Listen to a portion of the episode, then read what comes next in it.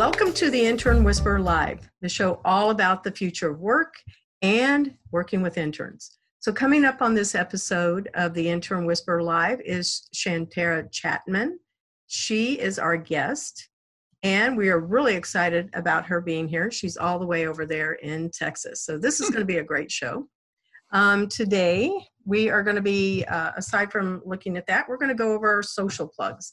So, people, you can find us on Facebook, LinkedIn, Twitter, Instagram, YouTube, and on all six of the big podcast channels. So, it's iHeartRadio, Apple Podcasts, Google Play, Spotify, Stitcher, and Podbean. And we welcome you to come and play our game. You can go to internpursuit.games and play that. Exciting news is our game has been accepted onto uh, Steam. So start looking for us to have presence there. And you can also go to um, internpursuit.games on Facebook and Intern Pursuit and like us and follow us and check out the really great content that we're putting out there. The game is also on Twitter and you can watch us live on Intern Pursuit uh, on Facebook. Today, not so much. We're not going to be doing that. So, our first patron is Starter Studio. It is a nonprofit organization and a pioneering hub for innovative and tech enabled entrepreneurs that empowers and provides resources for entrepreneurs, creatives, and innovators to begin, grow, and flourish in Florida. Starter Studio fosters a community serving as a platform for the ideas of the future. Thank you, Starter Studio, for being a patron of the Intern Whisperer.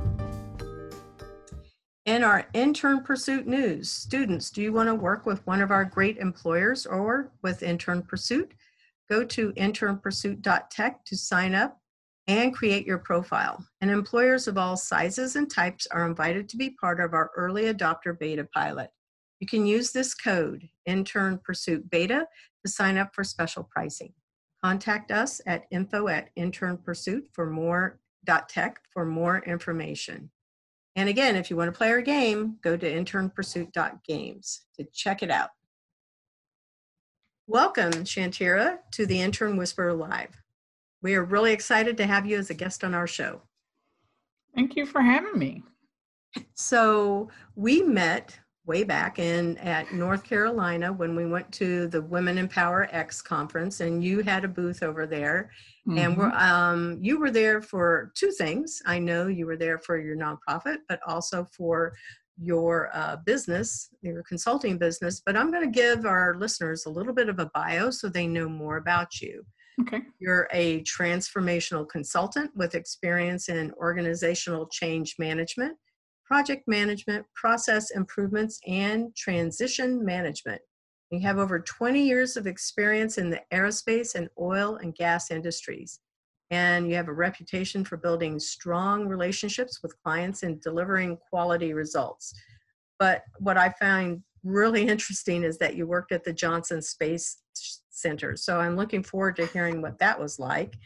And you mm-hmm. also have an annual conference that you put on and you have a nonprofit that you started called Chatman Women's Foundation to provide scholarships and grants to women building businesses and getting back into school or even getting out of shelters. That is so cool.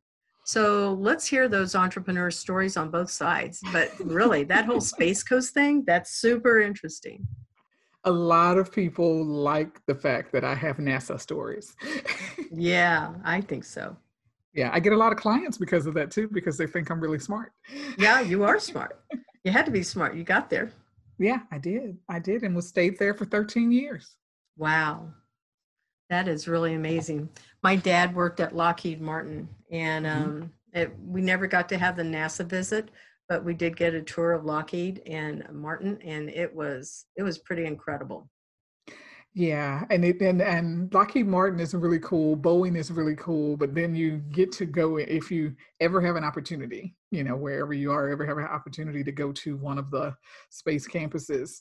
I I would definitely suggest going because it's still mind blowing, even today. You know, even when I go and think about the things that I was able to do and the people I uh, I met Uh, and when I was there, I actually worked with the Japanese space program. So I actually went to see their mission control uh, center in Japan. And so not too many people can say that. Not too many people can say that they wrote requirements for the Japanese Space Agency's uh, Mission Control Center. I can say that. Oh my goodness, that is impressive. Well, I am in Orlando, Florida, and this is really awful to admit. I've been to the NASA Space Center for sure. Mm-hmm. I've, I've, taken a tour of it, but I've never gone over when they've had a launch. And I've seen it from, you know, Orlando. You can always see it when it takes off in the skies here but my dad worked for Boeing also. Um, you know, so he's been in that aerospace industry for a long time. Weapons uh, is what he worked on. Weapons of mass destruction. I found right. that interesting. That's what he, I said, what do you do? And he told me that. And I went, oh, okay. but anyway, um, really interesting about that whole opportunity that you had to go and visit in Japan. I never even realized, I guess, that uh, I know that they have it in Korea, but I just don't think I realized that it was even in Japan too. And it it seems like we should know that stuff. Oh yeah, it's um you know all of the partners, you know all of the NASA partners, um, kind of still flow through Johnson Space Center, flow through Houston, flow through America. So a lot of times when they're building their control centers and especially when i was there they were building their control centers they were calling us asking what the what um, what was some of the best practices what are the things they need to do so we were kind of mentoring the other space programs and of course as you think about it now with the um, space station we are not the hub the others are the hubs like the russians in different places mm-hmm. and so you know they everyone has to still be connected and have to still be on the same page and all of that. So yeah, everywhere there's a space program, we're traveling, or someone from here or there traveling back and forth, making sure. So that's interesting. They have goodwill between the countries. I mean, yeah. it's it, it is a collaborative thing, not a competitive thing. Yeah, it's definitely collaborative. When I was working there, and actually I was a little nervous because I was fairly young, and um, working, uh, being told that I was going to be a part of the crew that was going to work with the Japanese. So that was one thing. It was a lot of teleconferencing, a lot of phone calls, but then it was time for us to go there. So what they would typically do to kind of share the budget and to share the pain is one time the team would come to America and the next time America would go there, you know, just to kind of make sure that it's evened out that everybody's kind of sharing the the wealth of the bills of mm-hmm. traveling and working together. And so I was very nervous about that, not knowing what the relationship was until my team, they were like, no, no, it's nowhere near what people make it out to be. It's we work in the control center, they work in their control center, we have a bond. And um, it was actually very nice. It was, it was, uh, they party a lot more than I thought. And oh, really? yeah. And so I was kind of the prude. I, I, they actually, I went through Japanese culture training here in the States. So when I went there, I would understand, you know, how things work. But um, it was it was difficult, and I think most of the people at the Johnson Space Johnson Space Center here in Houston were nervous about me going, not so much because I was young, but because I didn't drink. Oh wow! And in and, and in Japan, they that's how they network over you know over drinks and over sake and you know you go and you hang out and they really did not know if i was going to uh, offend um, our japanese counterparts so it was just a matter of we're just going to send her and hope for the best and it, wow. it, really wasn't a bad thing at all um, they they like to you know i guess get inebriated so they can ask each other questions so they can learn more about each other and not feel like they're being interrogated. But I yeah, they them, are a very formal culture right? Yes until it's time to party. I see. I did not know that. That is and interesting. so it was and you know i did not know a lot about you know eating raw fish and sushi at that time. I mean i was in my i was maybe 27 when i was going there. And so hmm. there was a lot of discussion with me about would I be able to handle them asking me questions? And I told them, sure, I didn't have a problem with it, um, as long as they didn't have a problem with me asking them questions. And so we had this kind of open dialogue about why I decided to be married. I was young and I was married to a man that could take care of me. I mean, there was all of these culture conversations, and then there was money conversations, and then there was why don't you drink? Um, but I was open with them. And so that meant that they respected me for being open and honest. Um, and I didn't have a problem at all. As a matter of fact, when I rolled off of that contract to go work with someone else within the same NASA umbrella, they complained, they protested, and didn't want me to leave. So I guess I impressed them and they were happy with me. That's a compliment. And then that actually awesome. they were they told me that um, my my NASA bosses said they'd never had a situation where the Japanese actually requested someone and they requested me. That is a real compliment. So kudos to you. That is a, a nice story to tell too, because I would imagine, you know, at the time frame, I have no idea how old you are, but I, I just know that, you know, it's always, we did a show two weeks ago was about um, women, the climb, just the climb for Women's History Month. Mm-hmm. And we interviewed several, several women, um, different ethnicities, different races. It, it really is, all about you know how challenging it is for just women in general but then when you throw women of color in it, it's even harder. And so we had real very candid conversations and i was so grateful for the guests that shared that because it is it is a very hard thing for women because they'll choose a man over just about every position that's out there and that is a huge compliment for all of women. So thanks for representing there but also just for you personally i i cannot imagine anything more thrilling to be honest i think at the time i just i just did i didn't know the impact and i, I guess i wasn't thinking of it in that's in, the, in those frames until after i came back and heard from other people about yeah. it uh, because I, I knew it was a big deal you know one sending a woman to yeah. sending a young black woman and then yes. she doesn't drink and she's married and she's married to a military man it was and it, we really were literally a month or two after september 11th so people were wow. just starting to travel again and so i remember i was terrified because i didn't know what was going to happen i was terrified but the, i was able to purchase a round trip airfare to japan nonstop for 300 bucks. Oh that's oh my goodness, that's unheard of. That's because of, you know, no one was traveling and everyone wow. was scared and my plane was still very empty. So, you know, during that time, I was just I was concerned with so many other things like am I going to make it? Yeah. and but by the time I came home, I realized, wow, that's a big deal. It's a big know, milestone.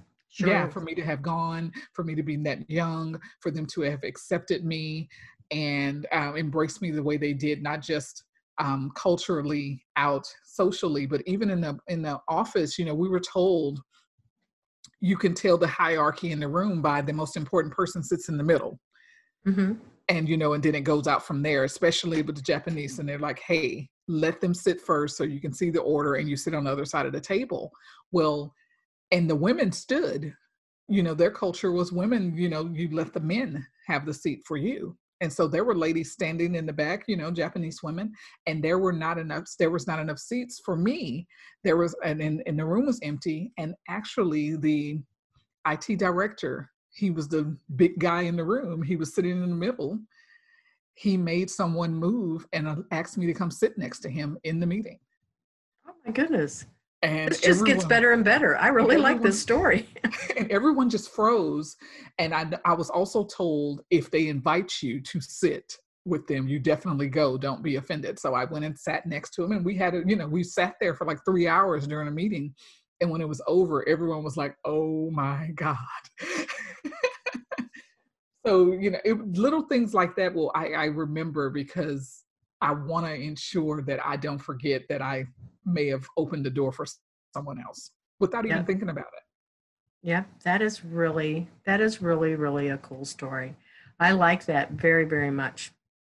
So the um, other thing that mm-hmm. I wanted to find out is how did you why did you start your business? Which ones did you start first? Why the nonprofit? All of those good things. I'm sure mm-hmm. listeners would enjoy hearing that. Yes, the nonprofit started first. Um, when I was working at NASA, and I I was working for um, a consulting firm, like you said, that your your your father worked for um, Lockheed Martin and Boeing. I worked for Booz Allen Hamilton. Oh, I know so, that company. Yeah, we were the IT consultants of choice here in Houston for Johnson Space Center. So I worked there. And my company wanted to be able to support in the community. So I was tasked with trying to figure out who to support. And so I found this women's shelter not very far from where our office was, and we began supporting them. And for some reason, I just started to be drawn to them. And I started my nonprofit literally based on the needs that were going on in that women's shelter. I went there and I started to teach assertiveness once a week after work. And then they asked me if I could do something else, if I could do something on a weekend where they could invite their friends and family because they truly enjoyed me and how I was just open to them and not made them and did not make them feel like they were less than, didn't make them think about their mistakes and things of that nature. And so that's where the Chatman Women's Foundation started almost 11 years ago now.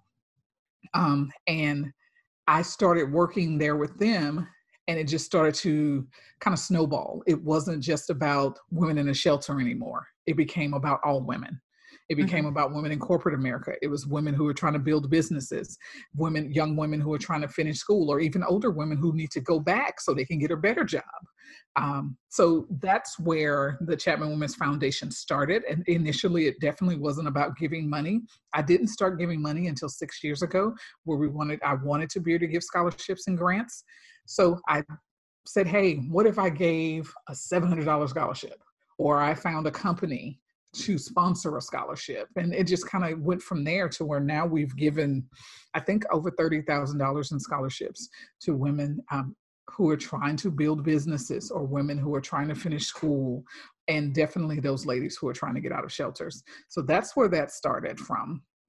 You know, my church, um, it sounds like micro uh, micro loans and it, my church does something where they go third world countries so um, and they work we work with esperanza a nonprofit that also shares christ and then they bring in they help give little loans to the people that are in that community it was in uh, dominican republic mm-hmm. and there was always accountability there and that certainly I, I bet because you've got this consulting background that's really where you began to also help them have that business experience that they needed. Yes, be the one thing that I try to tell the ladies is yes, this is a grant, this is a scholarship. You don't have to pay it back. However, the way you will be paying it back to me or paying it forward is you're going to be meeting with me. So once a quarter, they are obligated to meet with me. I need to see results. Right. I need to see what's happening. I want to see grades. I want to see what the business plan looks like. If you're opening a bakery, let's talk about it. What are we doing? What's the what's your what's your next step? Where have you gone so far? I want to ensure that they know that it's not just about a handout that i'm trying to provide this leg up to them.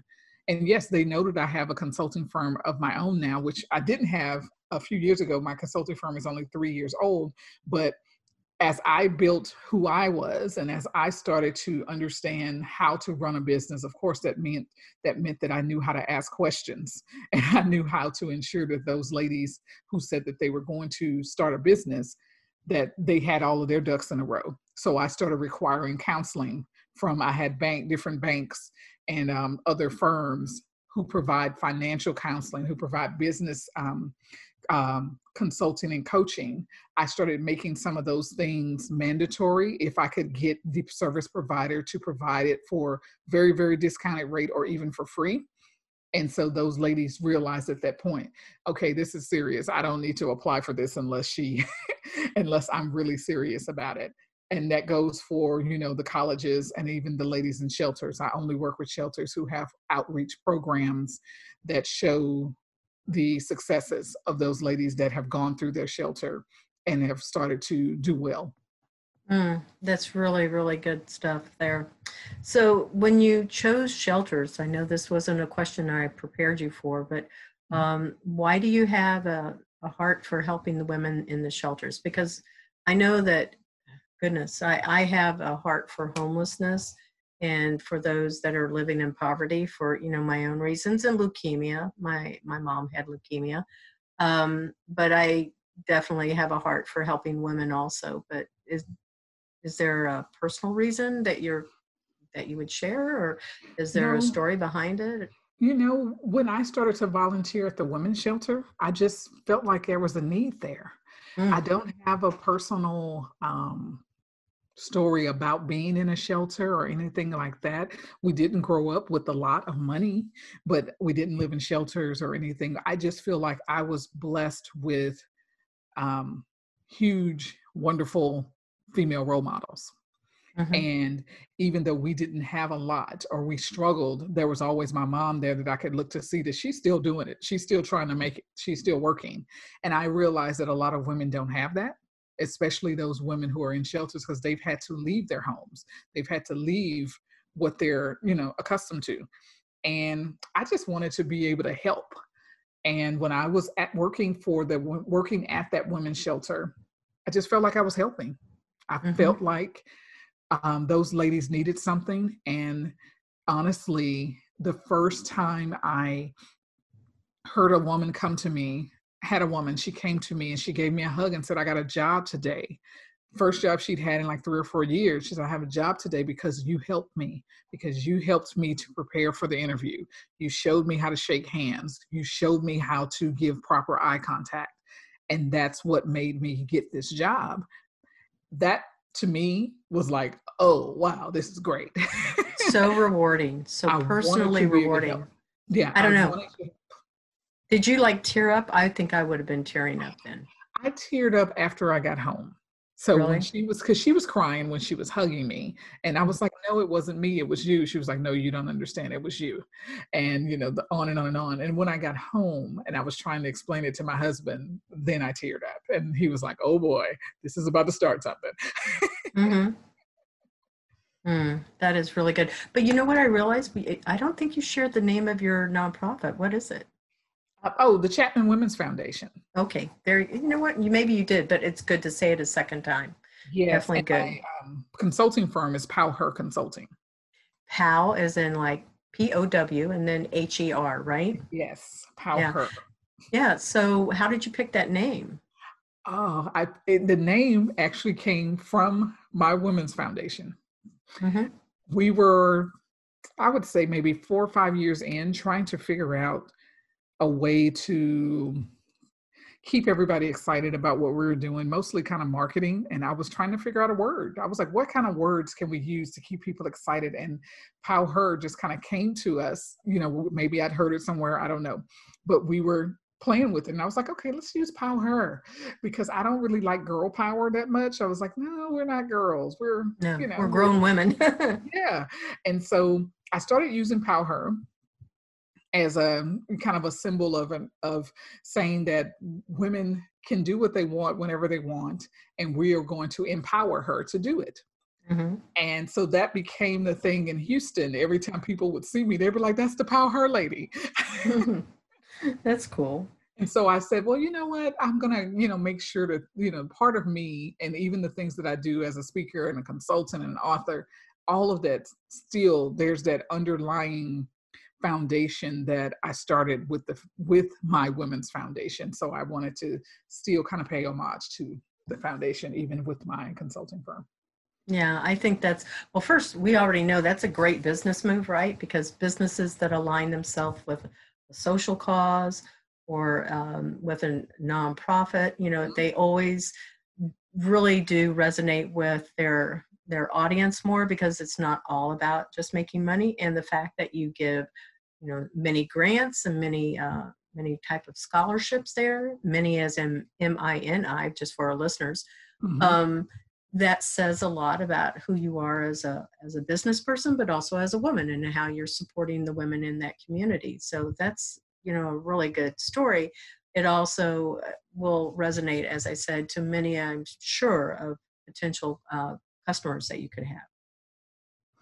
Yeah i think a lot of people um, they they gravitate to that when they when they're talking to me about company even when they're talking to me about coming in and doing consulting work or speaking they want to know about the foundation. So it's always there. It's always mm-hmm. a part of everything that i do. And sometimes i, I can find new donors through my business which is great and you know or just fans of what i do which is also a good thing. Yeah and i think it also it's a, one of those differentiations that you can certainly leverage to your benefit and, and both sides of the table there because many people do not really realize that nonprofits are a real business. They're exempt from having to pay sales tax but they are a true business. There uh, many times people don't know this also if a nonprofit is closing its doors it has to give everything it has um, it doesn't go to the founder or whoever created it. It has to be donated to another nonprofit. That's mm-hmm. important information there to share. Um, so you don't take you as in collective you. A person should not take starting a nonprofit lightly. It is a very um, weighty responsibility um, because it, you really have to do quite a bit of fundraising. And people that say they don't like sales, fundraising is sales. It's hard. It's a lot of hard, especially when the economy is bad. Oh my yeah. gosh. Then, you know, that's the first thing that gets cut is, yeah. you know, the community giving. And so um, then you have to ask yourself, then what is it that we need to do? What is it that we can do? Mm-hmm. And so that that's um, those are the pieces where the rubber hits the road for a lot of uh, nonprofit owners. The one good piece of advice I was given by a friend was um, to let people know that I have an MBA. Mm-hmm. She said, You need to, even when you're talking about your nonprofit, because I, for a long time, I didn't tell people I had an MBA. I didn't put it, I didn't sign with it. It wasn't on my signature line and my emails or anything. And she said, You need to put it there because a lot of people assume if you have a nonprofit that you just kind of done it, it was a social thing for you and it, it's not a true business. And it kind of helps to legitimize you and it gives you more credit and eh, oddly enough, once I started to utilize the MBA credential and my signature and things like that, I did get a lot more phone calls. I did get a lot of meetings that um, I wasn't getting in the past from banks and things of that nature. And she said that she knew for sure that there were several banks in the Houston area and several donors that just don't know. They assume that people who work for nonprofits or have their own, they're not actually educated and that was and this was a while ago but it still you know kind of resonates with me. You know i can totally relate to what you're saying there um, my background is in education i was a public classroom teacher but mm-hmm. i went back to school and got an mba also and i use those credentials on my signature block. It's made a really big difference for me to be able to cross over from education into the business world and I always have one foot in there, but I have a certificate in nonprofit management, and I've worked in that industry from when I was a classroom teacher mm-hmm. to working with like the Nature Conservancy. I was a grants administrator there for two years, and then I worked for the Center for Independent Living, and then also for my own college that I graduated from, Rollins College here in Orlando, or Winter Park, really.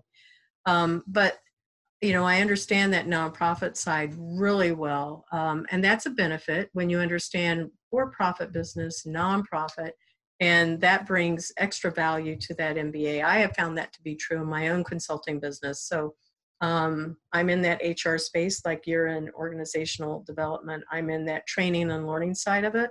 Mm-hmm. And all but dissertation for a PhD in uh, leadership with a specialization in human resource development. So uh, you and I have very, very similar backgrounds. And that was when I met you, that was one of the things that I found really interesting. And where I had said, Hey, I'd like to have you as a guest on my show just because of the similarities we had in our background. Just so yeah. you know, I don't think I even expressed that. It was like a crazy, crazy thing over there in, in North Carolina at that Women Empower X event, but it was really a good event. And I met some really nice women, really nice women. Yeah, it was really great.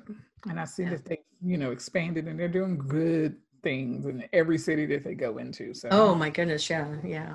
Um, and she's been a guest on the show also. That was back in the quarter four of last year, you know, mm-hmm. but uh anyway, good stuff there. So how has business changed for you as you know you're the head of your company and a nonprofit since our COVID-19 pandemic? Because everything is topsy turvy. I know we touched on that, you know, mm-hmm. before we had our call today. Like, you know, is is it still business? And everything I do is pretty much remote. Um, with my own teams, we use Google Hangouts, of course, and we also use Skype quite a bit. But we're moving over into Zoom and doing some other things and putting that presence out there for uh, clients. And so, how has this changed for you? So for the nonprofit, it it hasn't had much of an impact, or at least I haven't felt it yet, simply because this is during the time that I'm usually in motivation mode mm-hmm. for me. So I'm doing a lot of outreach and reaching out and, you know, just really ensuring that the ladies that we support or that I've met throughout this time that they're motivated, that they feel like they can continue to move forward, um, asking if they need any resources, you know, things of that nature. Um, so, from that standpoint, I haven't had to face the nose for the nose for fundraising yet. Um, I, I actually the week before everything went on lockdown was when, yeah. and and that was um was it Women International Women's Day.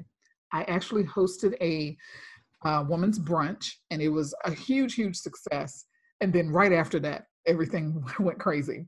So I mm. was able to get one of my larger events for Q, you know, for Q1 out the door uh, before all of the craziness happened. So I'm so grateful for that. Um, now, on the other side of the house, with my consulting business, that you can imagine, I've had lots of clients say we we need to halt yeah. halt work. We're we're working from home or we're halting things. I actually had one very large client that I was working with that ended the contract the same week. They were like, "We're gonna just cut the strings." And so it makes for um, somewhat of a stressful time, but I, I, I'm very happy because I've been working already on an online platform for some of the things that I do. Um, I'd written a book right at the end of um, last year, and it's entitled A Transformative Ally Framework Going from Advocacy Support to Coexistence. And so, me and my curriculum writers, we've been working to create these um, guest lecture series. And so, we've turned those into online delivery products. So, so that's been great that we were already kind of in that mind, mind frame before all of this hit so now we're just doing a lot of cleanup. We're able to spend a lot more time making sure the, the work is quality and that we're able to use Zoom and we are using Zoom, able to use all of the different um, portions of it to make sure that it's just as interactive as if they were face to face with me and things like oh, that that's awesome. So we're, so we're, super excited about it. We're mm. excited about being able to add that to our repertoire. But there's also the stand the the part that says you need to pivot a little bit and listen to what people need right now. And what I was getting calls for was introductory to Zoom classes. so I actually just completed a on-demand Zoom 101 basics course that I'm going to put out for a lot of the educators so they're able to get accustomed to using Zoom to teaching the students online.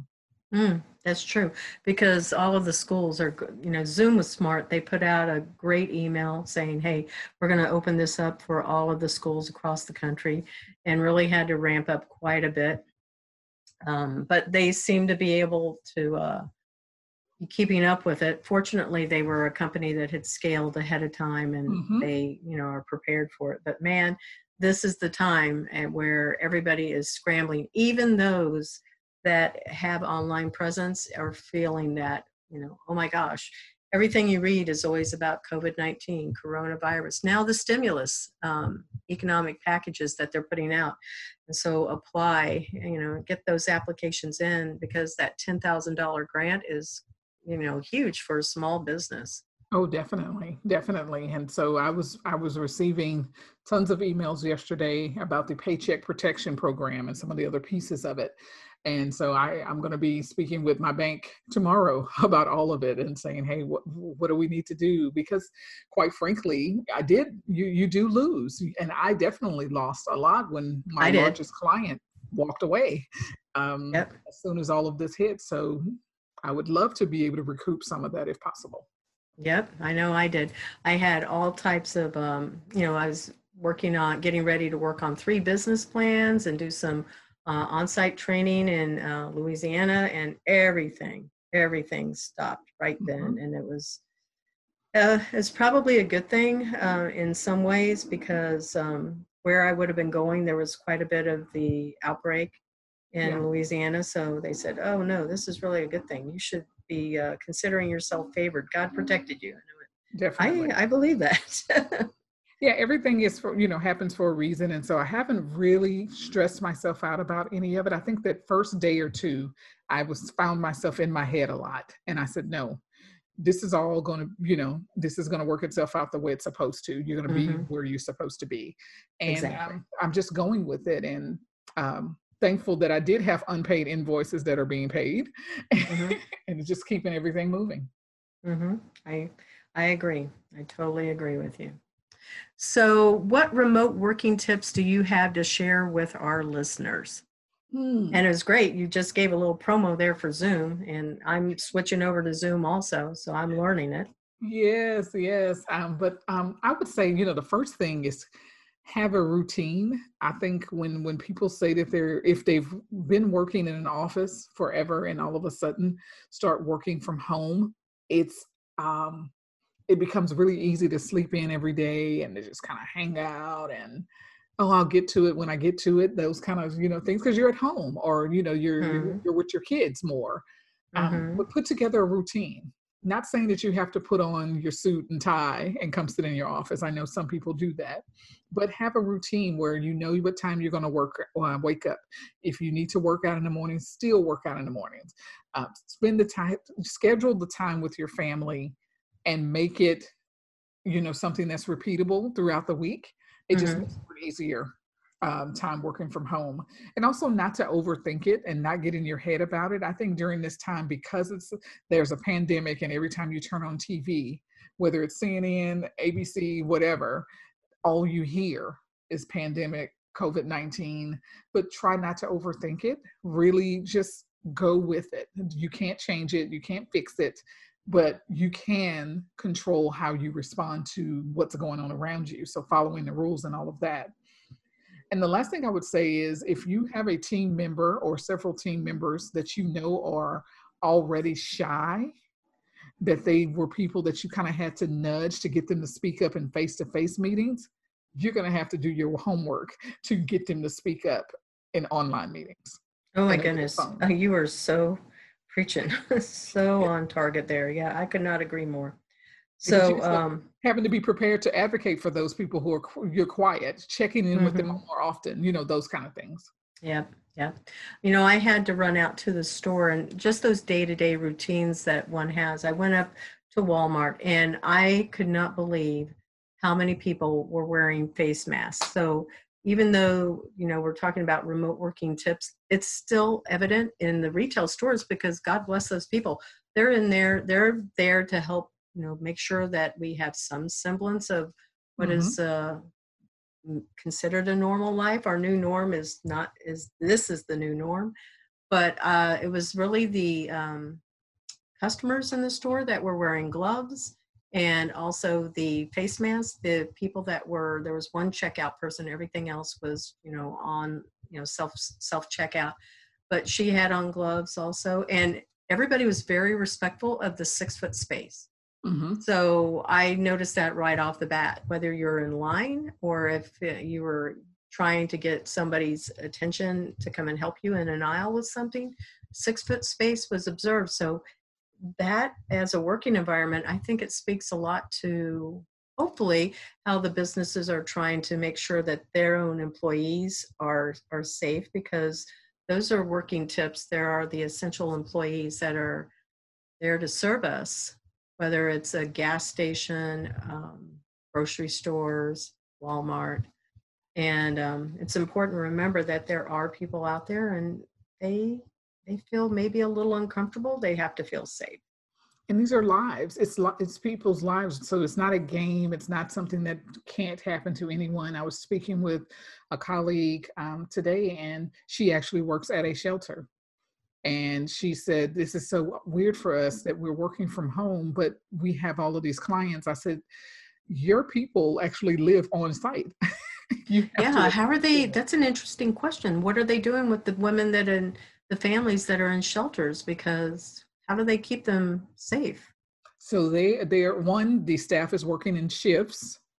So there's only maybe one person there working on the campus at a time to ensure administratively that things are going the way it's supposed to. I think they have closed down intake at this particular shelter.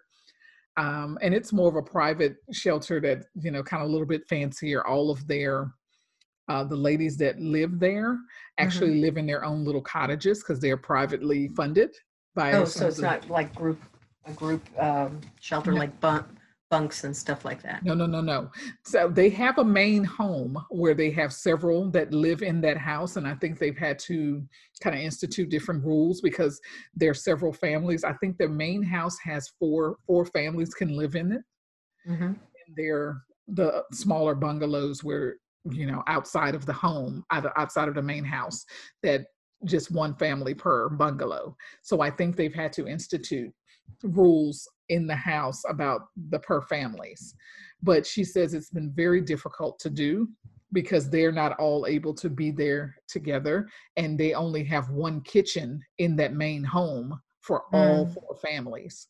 So she's really she says it's really been a struggle but the the um the ladies that live there have been just open to every idea that they've had about keeping everyone safe. No one has been angry. And she says that's what's gone a long way is that people are just trying to figure it out with them. Yeah, that is that's huge. I had also read about how the the prisons were having immense amounts of problems. So they had let go of anybody that was like a minor, a minor type of an infraction, a misdemeanor, and um, just to be able to give more breathing space inside of the prison system. And yeah. those are people too that we don't think about that are at work and they are there every day. So working remote is not an option. It's it's and really something to think about. And, you know, police officers and all of those people who are constantly in contact. Firemen. I saw an interview with the governor of California, and he was mentioning just that thing about um, prisoners, and he was saying that they are looking at um, who they could let out of prison. And he said, but just to be clear, we're looking at those who are already up for parole. We're looking at those who are going to be up for parole in the next six months, and maybe we can fast track their parole to get them out of here. Mm-hmm. And he mm-hmm. says he's put new rules in place for what is an arrestable offense right now. Mm-hmm. He was like, if it's not, if it's nonviolent and non um, predatory and and um, drug related, then you have to ask yourself a certain amount of questions to know whether or not you should actually um, arrest them and bring them in. I know it kind of goes back to like what people said, you know, on the the lockdowns on the cities. They said, okay, you'll get a fine and then you could be put in jail. I said, I, I doubt that's even likely, you know, because they'll give a fine to people that are working people. But I doubt they're going to put them there. I think uh, I was always thinking about the homeless, you know, what do they do with those people? Because I know I would stay late at my office. And then when the curfew hit at 11 o'clock, I went, what are all of these police? Because I hadn't heard that. Uh, I was deep into the work mode and it was about 1030 when I left. And I was driving home and then I saw all of these police out in the street in the downtown Orlando area. And that's when I found out about the curfew. And the only people on the street were homeless but the eerie thing was when I would walk from the office, when they had closed down even the bars and the restaurants, I would walk from my office to the parking garage. I went, did the rapture happen? Because I'm not supposed to be here. And there is nobody around me. There were no cars in the parking lot. There was nothing there. And it was just a really an eerie feeling in a city that's always got, you know, a heartbeat to it, so to mm-hmm. speak. Mm-hmm. Yeah. It's the same here in Houston. It's just yeah. empty. Well, we're going to take a little break. I'm going to go and give a shout out to our next patron, and then we're going to come back and be wrapping up our show. Okay. Omnimodal helps smart cities connect all commuters across all modes of transportation, move into the future. Omnimodal. Their website is omnimodal.io. Thank you, Omnimodal, for being a patron of the Intern Whisperer Live. So we're coming back to our show. It's all about internships and remembering that person that gave us a chance. Um, I know this kind of falls into like what we were talking about uh, previously, but what do you think the f- future of consulting looks like 10 to 20 years from now? Um, it's just really a, a, short summary here. I know that I've so enjoyed chatting with you, to be honest. Um, we're going to talk about what a typical day would look like for somebody, an intern, to work remotely with you now. And then um, some of the mentors that gave you some great um, great mentoring and any tips that you would like to pass on. So, what do you think the future of consulting looks like? I think the future of consulting um, is going to be a lot more of this remote work. I think mm-hmm. it looks more like innovation and thought leadership rather than staff augmentation. Mm-hmm. A lot of times people use the word consultant, that means you just have another body in the office. I think it's going to be a little bit more than that because it's now going to be important to provide that bang for your buck because it's mm-hmm. going to take a while for this country to kind of bail itself out. So the future of consulting is really going to be around innovation and it's going to be about finding the, the best way to communicate and get your message out that doesn't look like the next person's. Mm, I could not agree with you more. And the world of automations and how that is stacking up into how to run a business, especially if you're an independent consultant like yourself and myself, um, having as many of those automations in place is going to be vital.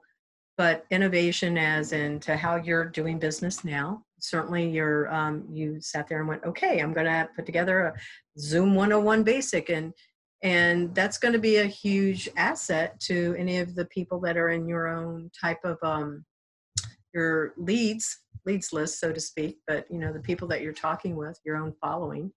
And then you also mentioned before we got started on the show um, that you have a podcast and you're getting ready to gear that up. And i i can tell that your podcast would be amazing. You're going to have really great tips in there. And uh, what's the name of your podcast though also the name of the podcast is Empowering You. Oh, excellent. And so that was named after the book that I was promoting when I met you in North Carolina, Empowering You Tips to Finding Your Voice. So during that podcast, I talk with people, I share uh, tips on when I lost my voice and how I was able to regain it, what that looks what that looks like, what it feels like, and what those next steps are. Mm-hmm. How do you get now? Back? Just for our listeners, you're not literally meaning that you lost your voice, but it was about finding who you were. Let's yes. just clarify. Yes, it's not about literally losing my voice, the sound of it. It was who I was and mm. um, reconnecting in corporate America. Yeah, that whole reconnection and and I don't think I, I think this is something that's interesting is that um, many times when I talk with women, uh, we're always trying to figure out who we are um, and we doubt ourselves. But i've seen you know a lot of you know the younger generations because i work with them in my own company but it's one of the things that i teach employers is how to be a mentor that leads and uh, leads across a multi-generational workforce for sure. That's going to be vital. Um, what i think is consistent and i don't think that people realize it is that we all get in that place because we hit a, a decade and it's like okay it's time to reinvent. And if you get too stuck into being who you were in the past you're not able to move forward into the future. Would you agree? Oh yeah definitely. And i think honestly that was that it was my problem. It was that it was time for me to move forward and not stay in the same place but i didn't know how to do it. I put myself yeah. in a box and it was up to me to get myself out of it and i think that's what really that underlying message is to a lot of women when i speak to women it's get yourself out of the box don't even put yourself in it mm-hmm. kick it out of the way if it's there mm-hmm. and move forward and allow yourself to grow based on circumstances that are coming your way because as life changes so do we Yes, yeah. And one of the things I was speaking at a uh, conference before all of this happened, also, and it was at the National Aviation Conference here in Orlando. Mm-hmm. Um, and one of the things that I said is there is one one thing we all have in common as humans, and that is we will all get older. So it does not matter. You will not escape that. And we should be kind to every generation behind and ahead of us and remember that um, it really resonated with somebody in the audience and they reached out to me on linkedin and they said oh my god i could not agree with you more and i'm supposed to be having an appointment with them. But it is true and it is really important to remember that as um, we go through that aging process um, whether you're 20 or you're 27 as you were when you went to japan or when you're in your 70s or 80s there is always something that we have to contribute uh, being part of it requires that we be innovative and we not get stuck in the past. Right. Yep. could not agree more. So, um, what would a typical day look like for an intern to work with you in your business? I bet it's remote. It's definitely remote, mostly because I, even before all of this, I, you know, there really did, didn't, I didn't have a need to have someone sitting with me, Mm-hmm. but I always, I've always, always, always had a need to have someone working with me and keeping me focused on, you know, the, the, the big picture. So even when it was, I needed an, an assistant versus your questions about an intern, I still didn't need you here. And so I think for me, a day in the life with me is um, one to start working and going through emails first and foremost. That's kind of my first thing is to make sure that I'm caught up and I know what my day needs to look like. But then I want to strategize about new business. I want to strategize about innovative ways that I could get out to new audiences. And so mm-hmm. an, an intern for me would be someone who is an out of the box thinker because sometimes I am, I'm, I'm very much someone that's structured in the way I think. I may get to the out of the box thought, but it may be a little further down the road. And so to have someone that works with me on strategy about new clients, about um, things that I need to say to appeal to a new audience. Those are things that I really would love to work with a, an intern on, especially someone who may be younger than me because they can tell me all of the new things that I may not be thinking about. Um, leading into the discussion about what's coming for me. What what what things can I do even for that's on my calendar? All of these different speaking engagements and client things that I have on the calendar. What are what are some things that I can do to kind of spice it up? What are some Okay. things I can do to make them never forget me and always want to be my raving fan and um, be someone who stays with either um, Pow Her Consulting or even goes all across the across the aisle and wants to be a donator, a um, to the foundation or a sponsor of what we're doing on that side of the house. Mm-hmm. Mm-hmm. Yep. So there's a lot of strategy. There's a lot of strategy discussions because that's constantly what I'm doing. I'm whiteboarding. I am uh, thinking about you know new ways and new things that I could be doing. So there's always this future outlook thing that I'm doing each and every day. So it's not just about the corporate, the client calls and the emails. It's about the strategy for the future. I agree. One of the things that I um, say to somebody that's going to intern with me, I go, if you tell me that you can take something off my shoulders, you're going to be like the best um, secret weapon I have. And if you're not afraid to manage up, because I have a lot of irons in the fire, and Mhm. I really need people that are very proactive and communicate at a really high level because we're all moving super fast, but you still have to communicate. Right, right. You still have to tell me. And I, you know, there are times that I'm probably not going to agree, but that doesn't mean that that's that doesn't mean that I hate you. Yeah. We Yeah. just need to figure out the right, you know, the right thing for the business. Yeah, exactly. Yeah. When I was teaching, the the kids would say, "Oh, you don't like me," and I went, "No, no. Let's make sure." And you know, we have to say this. It doesn't matter where they are in life. It's a good reminder, whether it's your your significant other, your parents, or you know, complete strangers or people you work with. Listen, I'm going to get angry. I'm a human. You'll get angry. You're a human. So it doesn't mean we don't like each other. It just means we have to come together and find a consensus of a place of agreement. So we will disagree, and that's going to be okay. The important thing is that we don't keep it bottled up inside of us. Right. Yep, could not agree more. So, who were some of your mentors that you might want to recognize? Great ad- advice that they gave you, and it sounds like you're a wealth of really great advice. Um, you've been sharing so many good mentoring tips; it's amazing. So, um, who were some of those people for you? Oh, um, I have a couple of um, you know um, guys that actually people are surprised that you know a lot of the mentors that I've had that have been great have been men. But when I first started at uh, Booz Allen Hamilton, I worked for someone. Um, his name is Doug, and he mentored me in a way that I don't think he realized that he was. I found it valuable, but even to this day, when I talk to him, because I still do talk to him, we talk about this how he's made an impact on my career and my life. He just says it's amazing that that was something that I just naturally do. I naturally want to make sure that you're okay. I naturally want to come in and check in with you after a meeting to make sure you understood every word that was mentioned.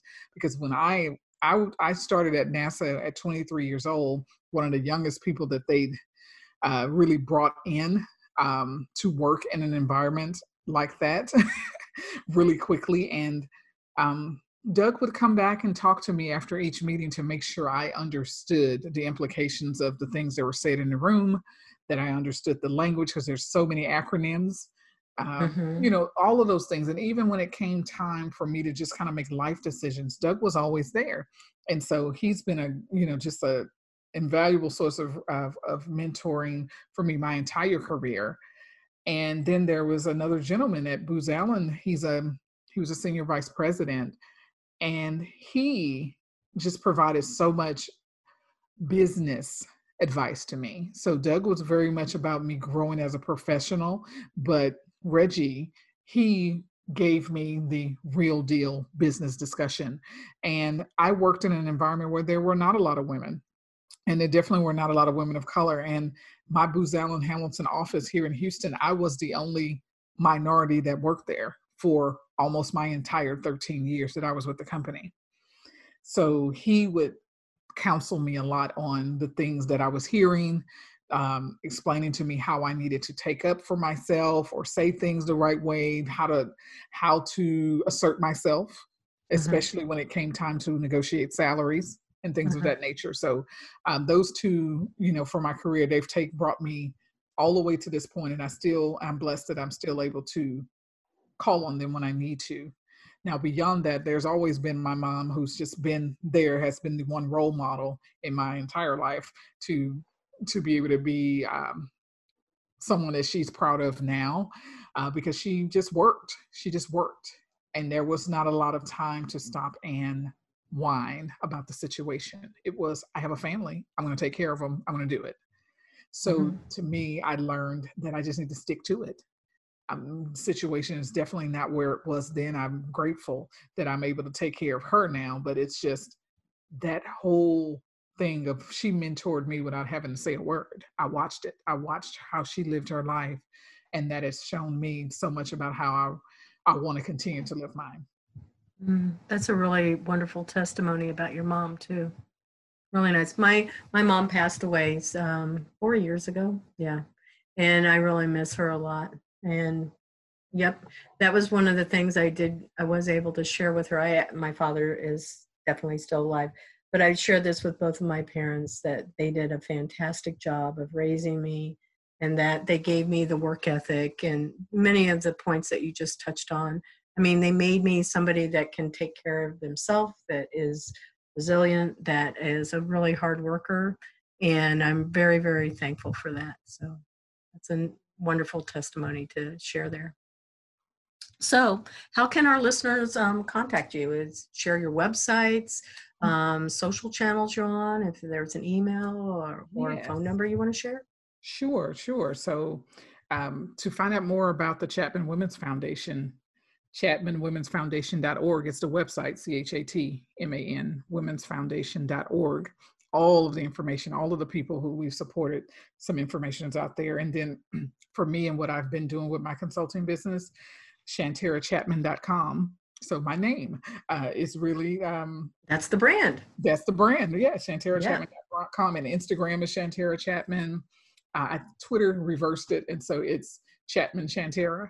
mm-hmm, mm-hmm. Um, you know, and so email, honest, uh, I think that it would be great if someone, you know, heard something that they, they wanted to reach out and get more information. I do respond to emails. So info at shanterachatman.com would be a great mm-hmm. email for them. That is cool. You mean there's more than one Shantera Chatman, which is why you had to reverse it on Twitter? I, I think so. That's That's amazing. There is only one unique person there, and that is you. That's me. And you yeah. know, we put it in and they that was they did not allow us to have Shantera Chatman. It they came back with Chatman Shantera. So I said, okay. Okay. Well that's the way it was then. Right. Well, anyway, right here at the end of our show, um, we usually do shout outs. So who would you like to give a shout out to? A shout out. Can it be anybody? It can be anybody living, dead, people you know personally, people you don't know. I mean, you can go up to three, so Okay. feel free. So um, one and one other person that I didn't mention in this, and it's odd that I haven't mentioned my husband in this. So shout out to my husband Pierre Chatman, who kind of sitting with me in this whole pandemic era right now, and probably wanting to run out of here kicking and screaming for being with me for so long every day, but being the support that I need and allowing me to be me completely. Uh, but and also first responders also um, doctors, nurses, teachers right now, um, janitors, uh, Grocery stores. Grocery store workers, and even those, and then the ones that really don't, we don't think about, the people who are still working at FedEx and Amazon and all those Mhm. places that are assuring we still get our packages and get Mhm. all the things that we need, those warehouse workers. U.S. mail. I want to, yeah, yeah, all of that stuff. So, yeah, the U.S. mail, and even you know, honestly, and even to the politicians who are trying to figure this whole thing out and to try to figure out how to keep this country moving. A Yeah. huge, huge shout out. Yep, and to all of those around the world, you know, we're all in this. This is something that is hopefully unifying us as a, as a, as a group of people around the world, just the whole Yeah. planet. Spain, Yeah. Italy, UK, Russia, Yeah. all of us are all in it together. Well, my shout out goes to you first for being a guest. To all of our listeners, we always appreciate them. Um, and then to my own team, they have been awesome and they have really helped rally together. And this is the first time I'm doing this show by myself. So um, usually I have somebody that sits across the table from me and somebody that sits next to me, and we have the video people in the room, and none of that's happening. But it is happening behind the scenes and so we're we're still doing stuff and it's just um the way that we're having to work right now You're But getting out of your um, box. Yeah getting out of the box.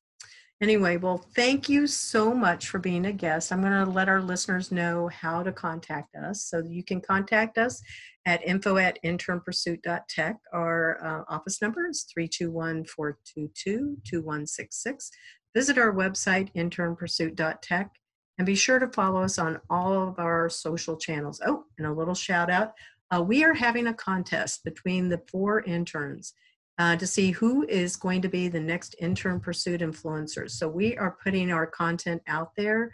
They have learned some amazing little tricks. They're putting awareness tips, uh, how to work remotely, awareness tips about COVID 19. So, anybody that is on our social feeds, you'll find one of them is in charge of every social channel, uh, one for LinkedIn. Bernie is on Facebook, Sophia's on LinkedIn with me, and we have Sal on Twitter, and then we have Laura on Instagram. But everybody is posting on Instagram, and we're wanting to see who will be that next intern pursuit influencer. So share our content, like, make comments um, for April and for uh, May. That's how long our contest takes place. We're going to be posting monthly analytics, I mean, weekly analytics, just so you can see who's in the lead and hopefully you're really going to love what we're sharing out there. That's what we want, want more than anything. So, to all of our listeners, uh, we want to say thank you for listening and stay safe and stay healthy.